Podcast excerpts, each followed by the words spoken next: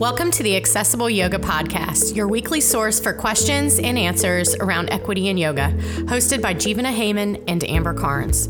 Join us each week for the powerful conversations with thought leaders at the intersection of justice, knowledge, and practice. Welcome to episode 37. I'm your host, Amber Carnes. In episode 37, Jivana Heyman sits down with Zabi Yamasaki. Zabi is the director of trauma informed programs at UCLA and is the founder of Transcending Sexual Trauma Through Yoga.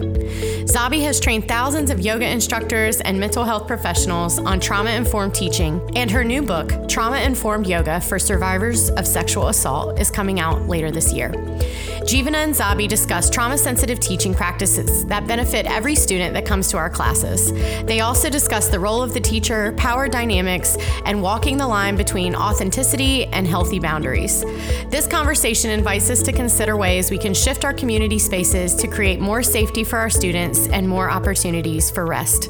Hi, everyone. This is Jivana. Uh, my pronouns are he and him. I'm so excited to be back with an, another episode of our Accessible Yoga podcast. And especially because today I'm excited to talk to my guest, Zabi Yamasaki.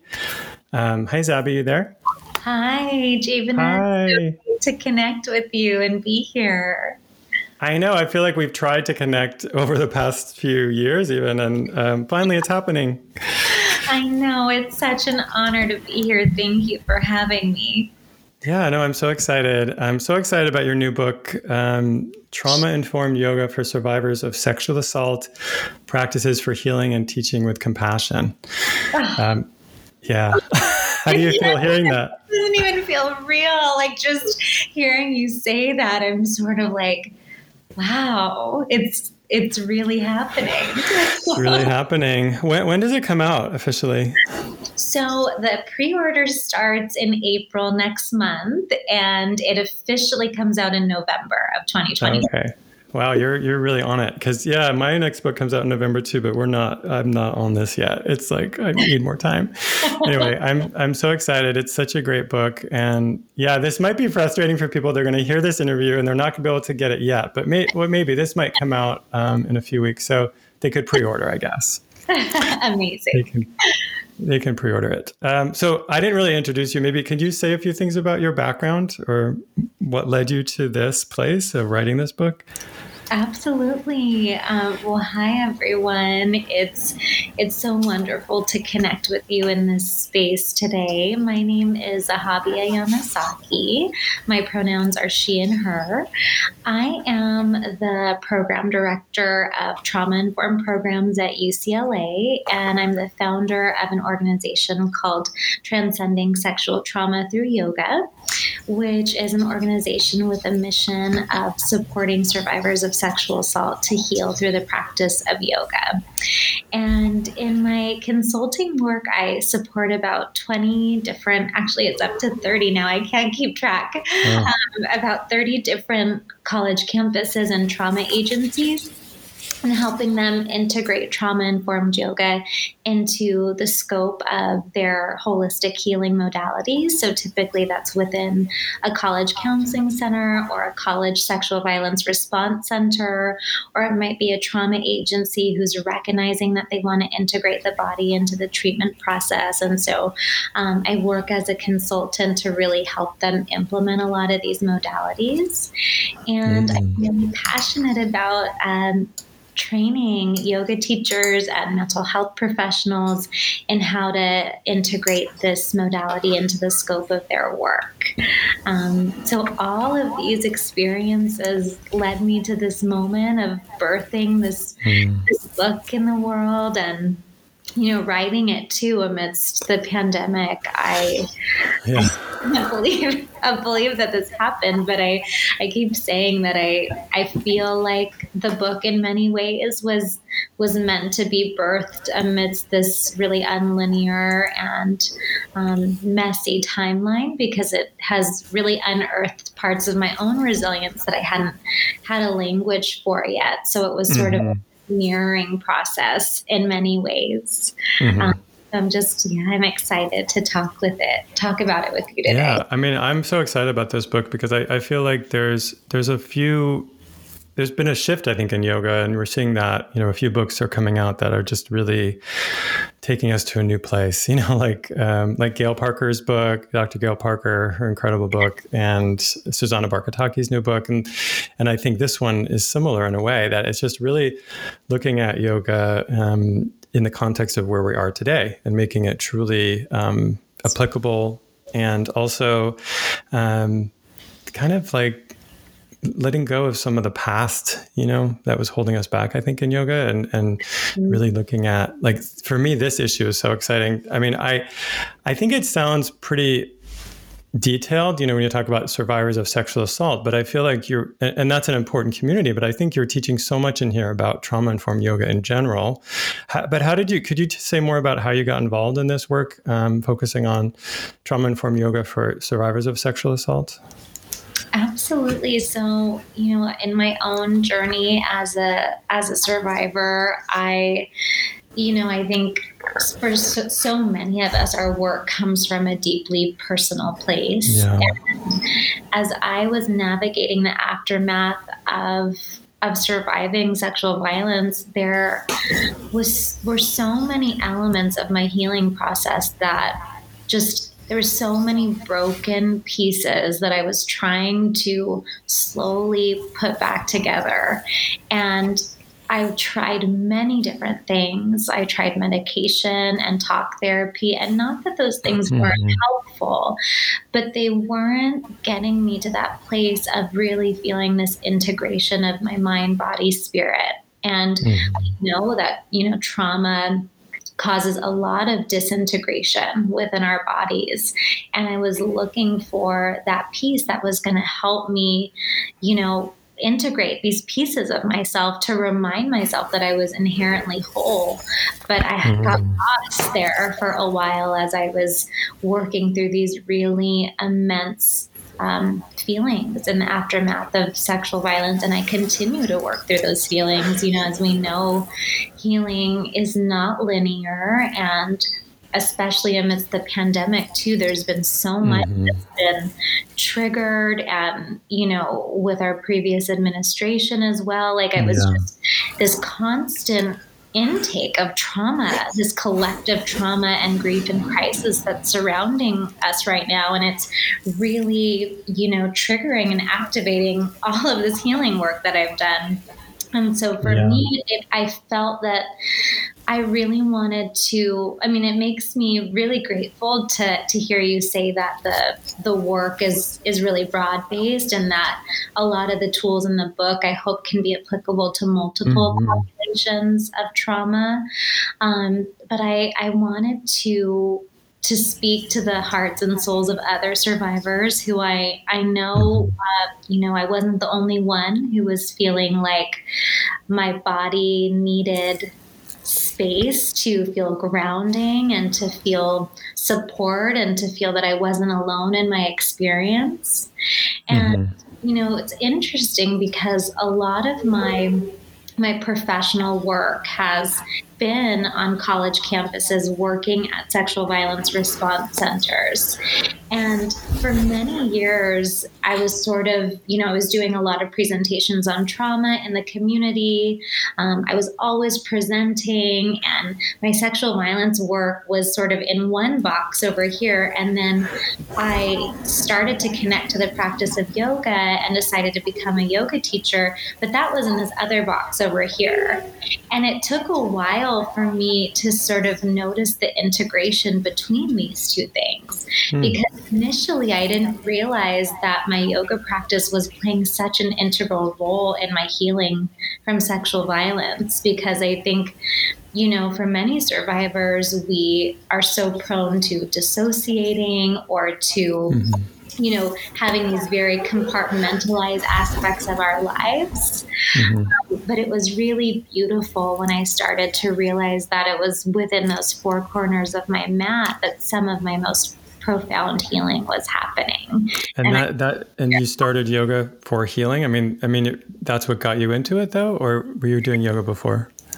Uh, well, so I yeah, so I was I started uh, practicing yoga, and then I decided to build this eight week curriculum for survivors. Mm-hmm. And one night I was like, I woke up, I was in my pajamas, and I just, you know, sometimes you just have something that like needs to be unlocked inside mm-hmm. of you, like whether it's through movement or through journaling or through, you know, any any means of of what works for you. And and one night I woke up and I just start, started to write out all of these themes and affirmations that were really tailored to the unique experience of survivors of sexual assault. So, themes around safety and boundaries and assertiveness and self and community care, self compassion.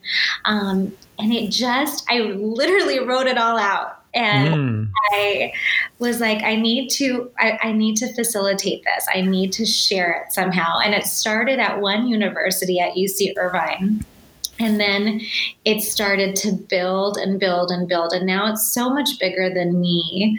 Um, it's i think what's been amazing is the referrals that have come from other campuses. So like if one campus had a really good experience with with me or with the program, they would tell their colleagues and and that's how it really spread. And now it's up to 30 campuses that are wow. facilitating wow. this program. That's and amazing it's it's an amazing feeling. And i think what is the most meaningful is i continue to get notes from you know yoga teachers at these various campuses and trauma agencies who are facilitating the curriculum who are so just feel so blessed and grateful to be offering this work. Um, I hear from survivors who are participating in these programs, sharing how, you know, the program absolutely changed their lives and the trajectory of their healing process and helped decrease their symptoms of PTSD and anxiety and depression. And just, you know, those stories are the ones that I hold so deeply mm-hmm. in my heart because that it just shows the ripple effect when we believe in in our dreams and we believe in our healing and we put it out in the world and then it you know it starts to to just build organically. I think that's just some of the most beautiful work that can happen in the world. Yeah. Well i mean i love the way that you took your personal challenge and like turn and then your own healing process and turned it into a form of service you know to to support mm-hmm. others. It's, it's, such a great story. I mean i that's what i first noticed about you. And when i heard about your work originally i was i was surprised about how detailed you were you know that the title of your work was trauma informed yoga for survivors of sexual assault because i or i can't remember is that the name of your organization? It's, it's what is it? It's um yes it's transcending sexual transcending. trauma yeah. Mm-hmm. And I and I thought, you know, so many teachers are out there teaching trauma informed yoga, and it just, you know, kind of in a general way, and you're like so specific. And I thought it's so powerful what you've done, which is really connect it directly to your experience. And I think that's just such a beautiful thing. Uh, and I, I, I don't know, I can really feel it in in your work and in your book too, like that, the way that um, you've taken kind of your personal struggles and and transformed them. I mean, it it's mm-hmm. just amazing to me, really amazing. Thank you so much for for saying that. I I think you know when I wrote the book too, I it was important to me to speak to different audiences. Mm-hmm. And I, as you know, Jivana, you know, you've written two books now, and it's you think about your audience and i i was like wow okay mm-hmm. i want this to speak to survivors. I want this to speak to yoga teachers. I want this to speak to educators and mental health professionals. And i thought the best way i could do that was just honoring my own vulnerability and and my own experience because we know that so often those who go into this work or into this field it's often from a deeply personal personal place because they've yeah. been affected by trauma themselves or their loved ones. So um, that was, you know, really important to me to kind of weave those different experiences into the book. Yeah. I actually had a little, I have some quotes from the book that I wanted to share, if that's okay, of you, quotes of your writing. Uh, well, and, and, this part, this one reminded me what we're talking about, which is just the importance of this work. And um, you say, I knew that I wanted to build a program that spoke to the language of the body and honored the roots of the practice, a program that was soulful, intersectional, accessible, and culturally affirming at its core. I believe in the context of our various professional roles that we am I reading through? In the context of our various professional roles, that we have an obligation to be mindful of the way that trauma manifests for our students. For yoga teachers, this would mean offering the same care and attention to experiences of trauma that you do to physical injuries.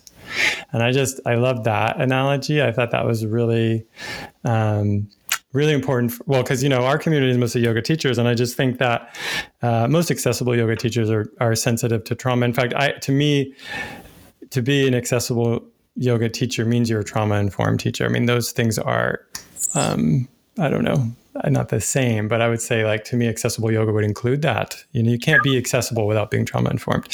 But I think that most yoga teachers don't get that. you know, like out there. Um, I think things are changing, but I just love that analogy. And I think we're so conscious of the physical, but yeah. so often we lose the emotional, psychological piece and it's so important, especially because, as you were describing earlier, I mean, this work is so powerful for healing. And so there's such incredible potential here. Yeah. Um, and yet, maybe we're actually doing some harm. You know, it's like, um, it's so interesting that something that can be used to heal could also be harmful, you know? Yeah. And so it's, it's that's why this feels so important to me. And I guess where I really want to talk to you more about that today is just like that t- turning it to that healing side you know like like really making sure that we're um, teaching in a way that supports our students rather than um, re-traumatizing them or or not supporting them or being um, exclusive in some way. Yes. You know what i mean?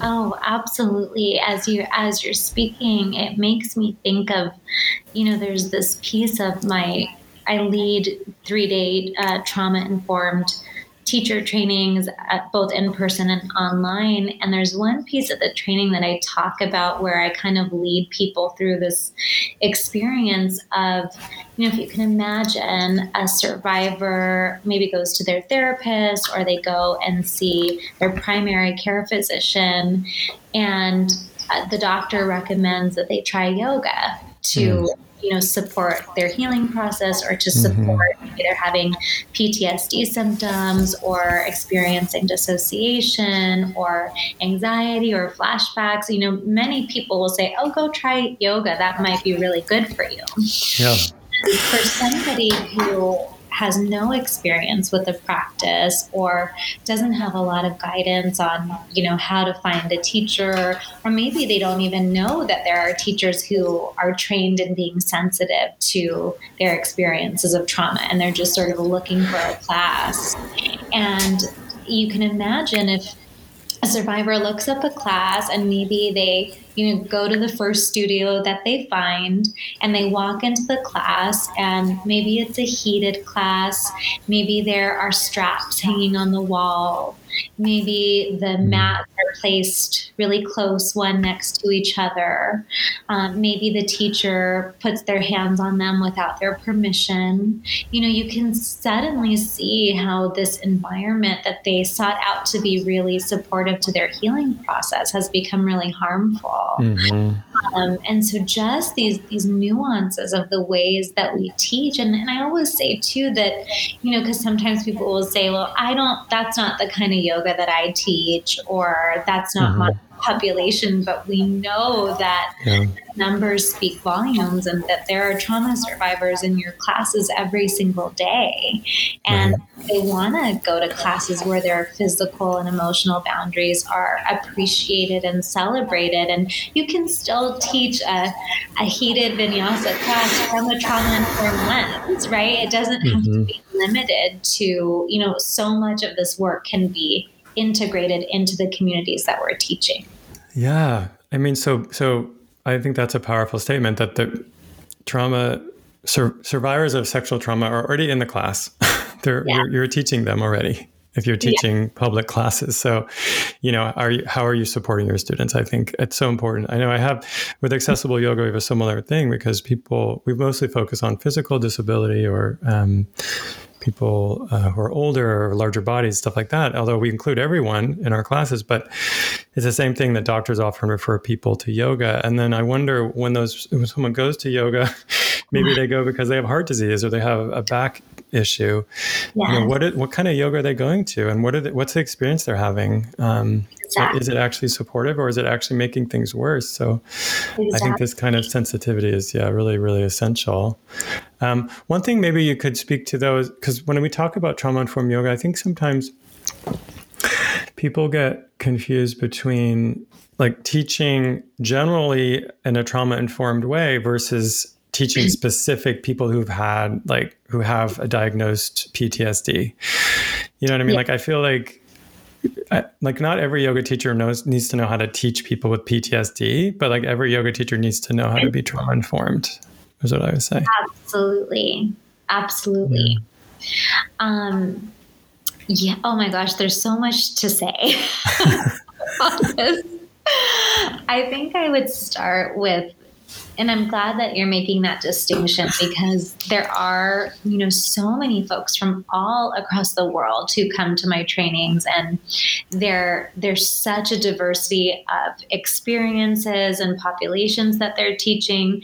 And I always share that actually the first the first place I started teaching from a trauma informed lens was actually at a CrossFit gym. I read that in the book. Yeah. that in the book? yeah. I, added that. I talked about that in the book. Yeah. But I, I always share that because, you know, it CrossFit is is a really physically demanding practice. And at first, I kind of walked into this space, and everybody looked at me like, "Who, who is this woman giving us all these choices and having us be in our feelings?" And uh-huh. but it was it was such a beautiful experience because it it offered the softness of the practice into a maybe a not you know a non-traditional environment where I would you know now I, I pretty much only teach to survivors of sexual assault but um, you know, it was so amazing to see the, the, softness in their bodies, the tenderness and compassion that they were offering themselves, um, especially within a practice that's so physically challenging. And and I think that you know there are many things that we can do within within our communities that we're teaching that are maybe not specific to teaching survivors who might have PTSD or anxiety or depression, whether that's mm-hmm. being intentional about um, integrating invitational language into all aspects of what we do, um, having a consent positive framework and in the use of touch or oils or anything that you might be doing within your class. Um, mm-hmm. The, the, general, you know, I, I always say that showing up is the hardest part. Mm for, for for so much of life, right? Like showing up is the hardest part, and every day we're having people come to our classes who who knows what it took for them to arrive or what it took for them to get there that day. And just affirming that, you know, if they wanted to just find one shape or one posture and stay there for the entire practice, that that would be amazing and supported. And this is their body and always their practice and their, mm-hmm. their choices are celebrated. Like there's so much that we can do within our own supportive presence um, to invite people into a compassionate space. Because I talked about this a little bit in the book, but what ends up happening is this parallel process of, you know, life is already so fast paced and so hard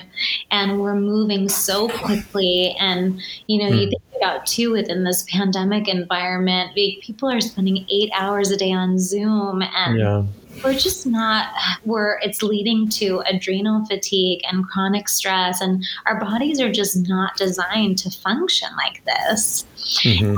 and then you know people come into a yoga space and they start replicating just like that pushing and that adrenaline. And you know i think there's so much um, beauty in just inviting rest as a radical practice. Mm-hmm yeah, and I have I have some questions for you about that. I want to talk about like specifics that you like what you'd recommend in the classroom, if that's okay. But yeah. I wondered if you could talk just generally about the role of the teacher too, because like I feel like you're already ta- starting to talk about that. But I think you you speak in the book about it. You again, I'm going to read a short quote from you. Say, you, I would like to shift the paradigm of me in the role of as teacher and you in the role as student.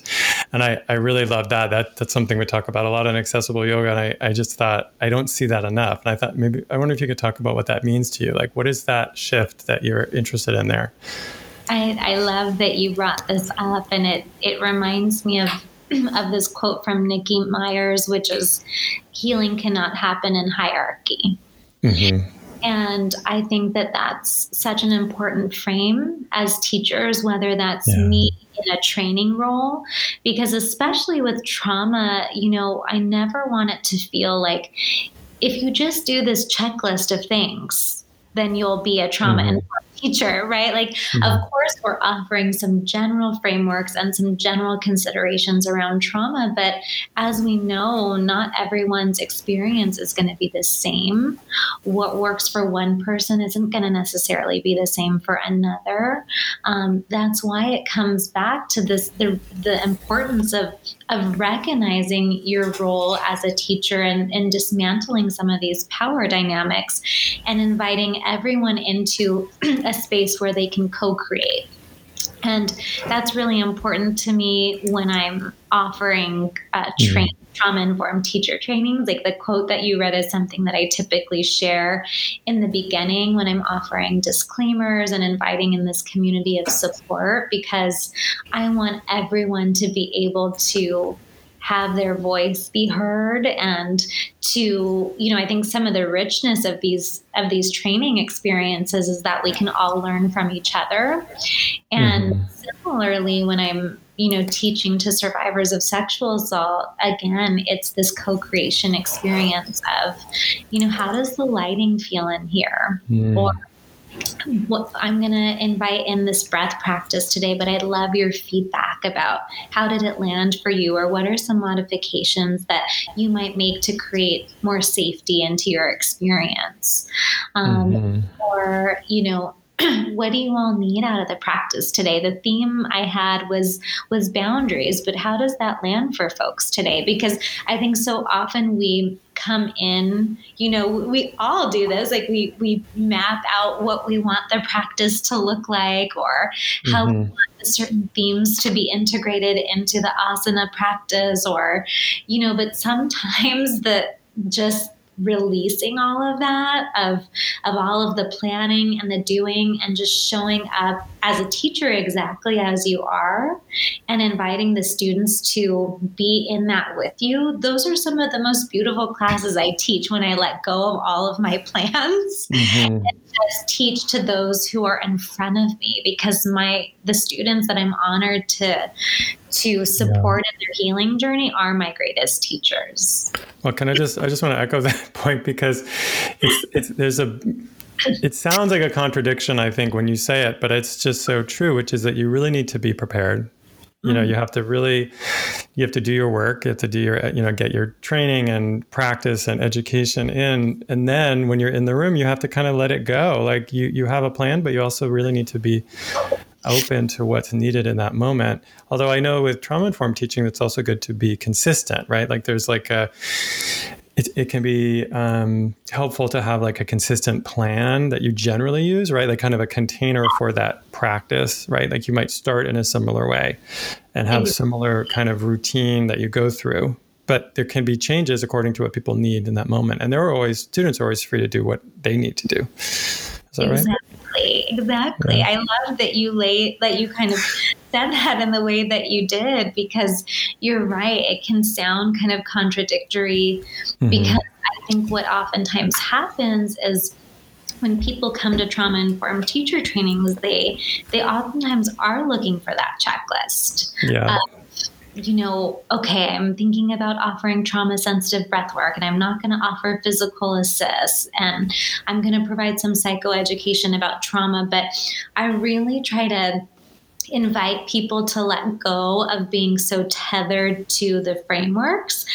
Yes, you want to feel grounded in what those are, but also at some point you have to just trust the work that you've done, trust the training that you've done, and trust in your gifts as a teacher because there's so much wisdom that you already hold within your own body in the way that you hold the safety of the container and you build that rapport and that trust with your students. I know for me, there are times where, you know, I spend weeks developing you know helping students access safety in their bodies and mm-hmm. developing that trust and that compassionate space and then we do we get to a point where you know, we can be a little more like, let's go with the flow today because we've already spent so much time like feeling grounded in that community together.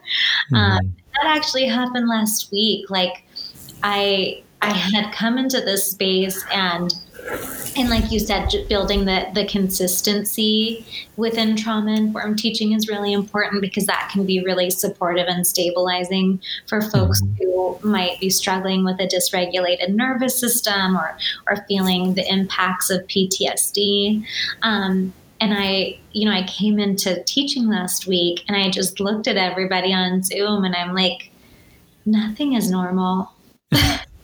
you know, like not, no one is okay. Like yeah. we keep pushing and pretending and and it was one of the most beautiful classes I think I've ever had the opportunity to teach because it was just leaning into our humanness of of not sticking to a rigid plan and rather just being in the moment with each other and just honoring, you know, bringing bringing to the surface mm-hmm. what so many people were feeling in that mm. moment. And it was really yeah. for all of us. and also it seems like there's there's well it reminds me of boundaries. So that's something that you mentioned later, like you talk about um, there's a section in the book where you talk about like really clear um, instructions for yoga teachers to teach trauma informed in a trauma informed way. And you talk about being a supportive presence and holding space, but you also talk about boundaries.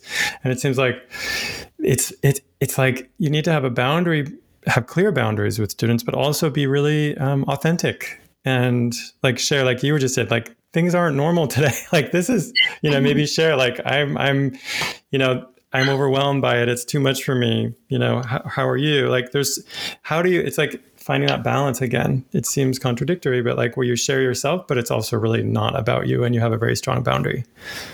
Yes. Yes. I, um, I think that again too is is a skill that continues to build over time and I I always feel like it's so important to talk about the concept of embodied boundaries in mm. my training because you know so often people you know as we've talked about go into this work because of their own experiences of sexual mm-hmm. trauma and they've gotten to a place in their healing where they're like okay you know i've i've done a lot of healing work whether it's yoga or therapy or a number of supportive modalities that are out there. And they get to that place where they think, I'm ready. You know, I'm ready to take this next step and I want to take this really painful experience and turn it into my passion and I want to help other people. And there's a lot of work that goes into that process, especially as we consider that healing, you know, there's there's typically no finish line, right? Mm-hmm. Like you never know when our experiences of sexual trauma are going to be triggered. And so I always talk about the importance of, of really committing to your own personal practice, your emotional safety rituals. For me, it's really important to kind of have a buffer both before and after I'm going to be teaching. Mm-hmm. Because if I am coming into the class in a really like, if I'm not doing well or if I'm very dysregulated, mm-hmm. that show up in the way that I'm teaching. And then that it makes it difficult for me to hold a safe and strong container for all the experiences of trauma that are being held in that space. So I always, you know, remind people, you know, at the at the level of our psychobiology, our our nervous system is constantly communicating to us about mm what we need or what we don't need or is this person safe or you know I, I think a lot about too as we were talking about in the beginning just the level of trauma intake that all of us have been exposed to over the course of this year mm-hmm. hearing about the I mean, I think it's 600,000 people who have lost mm. their lives to this pandemic. And then, you know, you see the, the white supremacy, the white supremacy attacks, mm-hmm. you know, in January. Yeah. Like, you know, it's so hard to escape the constant intake mm-hmm. trauma, and all of that is is impacting us. It's it's absolutely at a very visceral level impacting the way that we're functioning and showing up. And so i just i share all of this because i think all of this really ties to the concept of embodied boundaries and being really intentional about not only taking care of ourselves but being able to set limits with kindness and and being honest when if somebody is sharing in a class, for example, you're teaching the survivors of sexual assault, and you know, you you will start to notice, wow, this feels really out of my mm. out of my professional landscape. And it's okay to say you know i i'm so grateful that you trust me and that you feel comfortable sharing all of this with me. And i i really want to make sure that i'm getting you connected to additional support that you might need in your healing process. And would you be open if i shared some referrals to you or some referrals with you? Mm-hmm. and you know i think I'm sharing that and, and hoping that doesn't come off as me being like rude or assert any um, or mean. It's me being honest about what my capacity is as a teacher and making sure that I can provide more intentional support to this student. Mm-hmm. Um, so I think I, am answering this in a roundabout way, but boundaries are such a layered concept, and mm-hmm. um, so much of it is like feeling anchored in our own practices and then being able to kind of um, notice when something feels outside of our ability to provide support. Right. It's like scope of practice, you know, like professional scope of practice that it could be, you know, even, um, even if someone ha- has had training in trauma informed teaching, I, I don't, I still think a yoga teacher needs to be really careful that they don't cross the line where they're acting like a therapist or, um, you know something that's not within their training. Yes. Uh, and I know that I've you know I've definitely been put in that position that you know myself just where you where you start teaching and you you you know students begin to trust you and they want your support and they come to you and it's like it's one thing if a student comes to you with questions around the practices you know or how they can build their home practice or a question about something maybe related to yoga philosophy but it's different when they start talking about their personal trauma and and i feel like that's where i like do exactly what you said is that, that there you step in and say like you know i could refer you to someone like a therapist or you know it's mm-hmm. really essential i think and that's the ethical thing to do you know yoga teachers we actually have a scope of practice now from yoga alliance just as of last year we never had one before so yes that's a good thing that's a very good thing There's some really yeah. good and support there but and I think that's a, that creates safety, right? Absolutely. It models safety. It models really good boundaries. And, boundaries. and for survivors who, you know, maybe struggle with, with boundaries in their own lives, I think you being a really supportive model of that is mm. actually very therapeutic and very healing. Mm-hmm. when I'm leading uh, these eight week series for survivors within this closed format, um, I'm really intentional up front when I'm creating the safety of the container and we're talking mm-hmm. about ground rules, is mentioning that scope of practice in the beginning mm-hmm. and, and what the intention of these classes are. And I also find that, you know, so many of the survivors appreciate a space where they don't have to find the words to articulate their experience that they can be in this supportive community with other survivors who can really relate and understand of how mm. how hard it is and and feeling just that they're not alone in anything that they're navigating and that they can be in this beautiful and empowering community and talking about themes that relate to their own healing or the messy and unlinear process. It's it's just amazing, just the, the supportive community that develops. Like there's one survivor I'll never forget. Mm. She said, never have I felt so safe without having to without having to speak a single word about my assault. Mm. And it's you know those words have stayed with me for so many years because mm-hmm. I think that comes back to the role of the yoga teacher and committing to your own work and being able to hold that strong container that even though they're not there to verbalize the details of any experience of sexual assault that they've been through, that you can still provide such an avenue and pathway for healing and growth. And then I wanted to ask you about um, one of the things you talk about is cultural considerations and accessibility. I wonder if you could talk about that. You talk a lot about racism and kind of the intersection of racism and um, sexual trauma. Is that right? I mean, I, I, I think it was, I think it's um, interesting because well, maybe you can uh, let me know what you think about that. Yes, yes. There's so much to say. Um, there's a concept that I, I know. I'm that'll be your next book. That'll be your next. oh my, you're right. It's it's, it's just this, this a whole pathway to. Oh, I didn't get to detail this concept in this book, so I guess I have to write another one.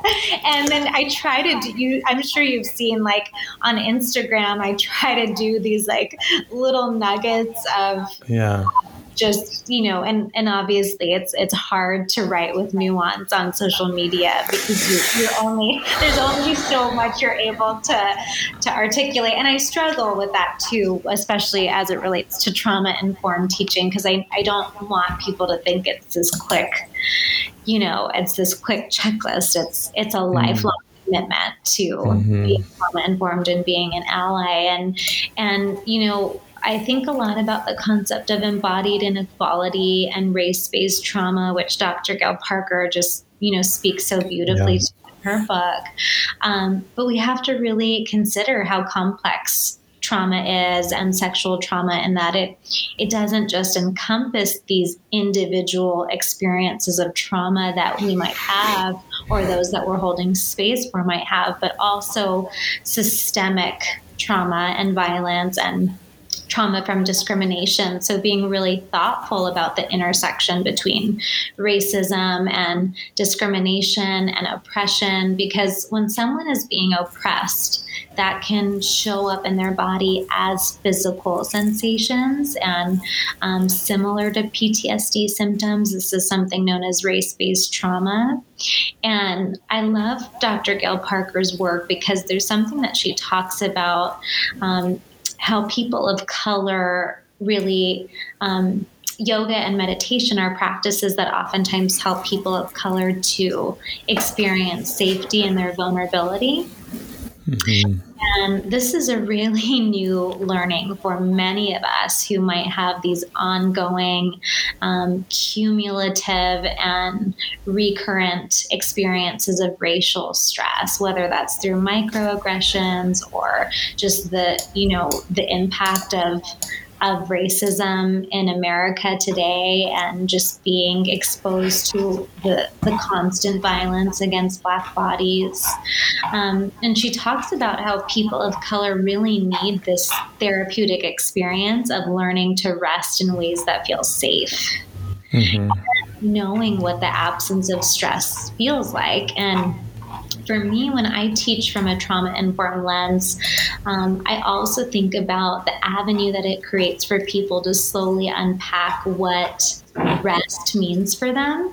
Mm-hmm. And the hope is ultimately rest can really feel restorative and um, nourishing and and not take the form of numbing or dissociation or suppressing or avoiding and mm. not that we should have any shame around those those resilience responses as Molly Boeder Harris calls them as opposed mm. to the symptoms but that um, you know we have to to really tend to those resilience responses with care and compassion because we oftentimes come back to those as a way to survive because those are what what helped us survive the trauma. And so we come back to those. But i think a lot of the healing and growth can happen in in being able to reclaim some of that. Yeah thank you. And is there is there anything else you would say like just generally what kind of comes to the top um, of the list for you in terms of what yoga teachers should know? Um, you know, what what are the main? Uh, is there like are there one or two points that you that we haven't talked about yet that might be important for yoga teachers? I, you know, I think that um, I th- there's there's a lot of different frameworks that we could talk about yeah. um, just in terms of you know thinking about the neurobiology of trauma and why mm-hmm. choices are so important um, you know i think especially as yoga teachers having an understanding of the impact of trauma on the brain and the body is so critical um, i think you know sometimes people are like do i really need to know this information or like is this relevant to my teaching? But i i just think that the more we can understand the the overall survivor experience it provides a more holistic scope to mm-hmm. inform our teaching. Yeah so I would just encourage folks to continue to to lean into training and continue to, you know, I remember when I first became a yoga teacher, I I taught in the way that I was trained. Yeah. You know, I, I, sounded like the teachers that trained me. I cued things in the way that I was taught, and it was so rigid and and performative in many ways because I was just trying to like do it the way that I was taught. But I think you know the beauty of how diverse and expansive the trauma informed yoga field is is that there are so many teachers to learn from. Mm-hmm there are so many students who are your greatest teachers and i would just i guess i would just share that you know continuing to lean into that and and i think nuance in the way that we teach is the greatest gift mm. because mm. there's no uh, there's no one size fits all approach and you get to reclaim your own teaching voice and your own mm. style um, and that you know students deserve to be in places that truly you know feel feel safe and supportive where they can show up exactly as they are and know that that's going to be honored and appreciated and not have yeah. to look a specific way or be a specific way um, yeah, yeah. I, I think I, I love that i mean i think you talk about how as teachers we often get into kind of a I don't know what it is, like a trap where we are performing a bit. We're just trying to do what we think we're supposed to do rather than being authentic ourselves and creating a, an experience and a relationship with our students that's authentic. And it feels like that's what you're kind of, that's what I feel through the whole book is like there's a theme of seeing the students as an equal and someone that you're in a relationship with and respecting them in that way um, and giving them a lot more choice and, and power than you might in a more commercial yoga class, you know, setting. Yes. That's what, yeah. That makes me, you know, that that is one of the best um, compliments that's really landing on my heart because oh, that's good. one of the themes that, you know, as I sat down to write, it I really wanted it to feel like a relationship. Mm-hmm. And um, the best relationships are like mutual respect and care, you know. Mm-hmm. so, thank you for for reflecting that. Yeah, uh, it, it's sad that we have to teach people how to be in relationship, but I, I think that I think that that's kind of where we're at, you know, because sometimes we go in, we we take on a role and we think we're we kind of perform that role without really allowing ourselves to embody that that role as us you know and really bring ourselves into it and then see the other person as whole um, and as an equal kind of an equal spiritual being rather than as their role so anyway that that's i mean i think that's a what yoga is, is about in a way, right? Is to see yourself in others. Um, and I feel like you've done you've done so much to help with that, like talking about how to, you know, create a safe space in the yoga class, how to speak in a way that is uh, welcoming and invitational and and um, uh, you know using consent and safe safety um, sensitivity. So anyway, I I love it. I love your book. So I hope I hope people will read it. I know they can't yet. By the time we hear this. um, but they can pre-order it, and we'll we'll add the information. Um, okay, we'll add links to the notes. I wonder if you if we could end. Usually, we end with a question. Um, so we leave people with like a question to reflect on themselves. I wonder if I know we're talking really about being in the role of teacher, and we could be we could ask people to reflect on that as teachers. But I wonder if you have a question that you could think of um, that might be useful. Mm. Is that fair? There's there's probably a lot of questions you could think of, but a question for yoga teachers. Yeah, I guess so. I think that's because that's the theme we've been focusing on is being in the role of teacher. So maybe a question for yoga teachers to consider. Oh, yes, I have one. So, Tarana Burke, who is the founder of the Me Too movement, mm-hmm. there's something that she said that has really impacted me and that I continue to, to integrate within my teaching and, and honestly just in the way that I show up in the world. And she says, if you can imagine that in every space that you enter, there are a number of survivors um, in those spaces. How hmm. might it invite you to integrate more empathy and kindness and compassion into the way that you show up? Great. Um, I just think it's a it's a beautiful inquiry to think about. Just in inviting us into a more compassionate world. And so I, I love thinking about those words from her. Yeah, that's a beautiful question.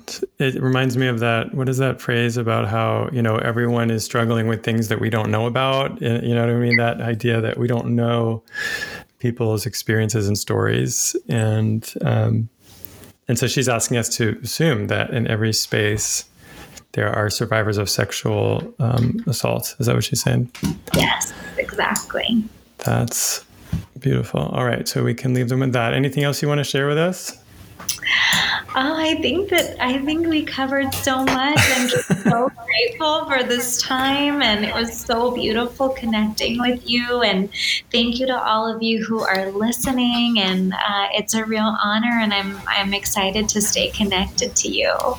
Yeah, well, thank you so much. Thanks for writing this book and for all your work. It's just really amazing and uh, inspiring to hear more about it. So I really do hope people will um, pre order the book. Because, by the way, pre orders are really important, actually. I don't know if you know that, because pre orders help. Um, they help the kind of book industry decide whether a book's going to like do well or not and then it'll get more um, it'll get out there even more. When it finally gets published it'll get more support and marketing.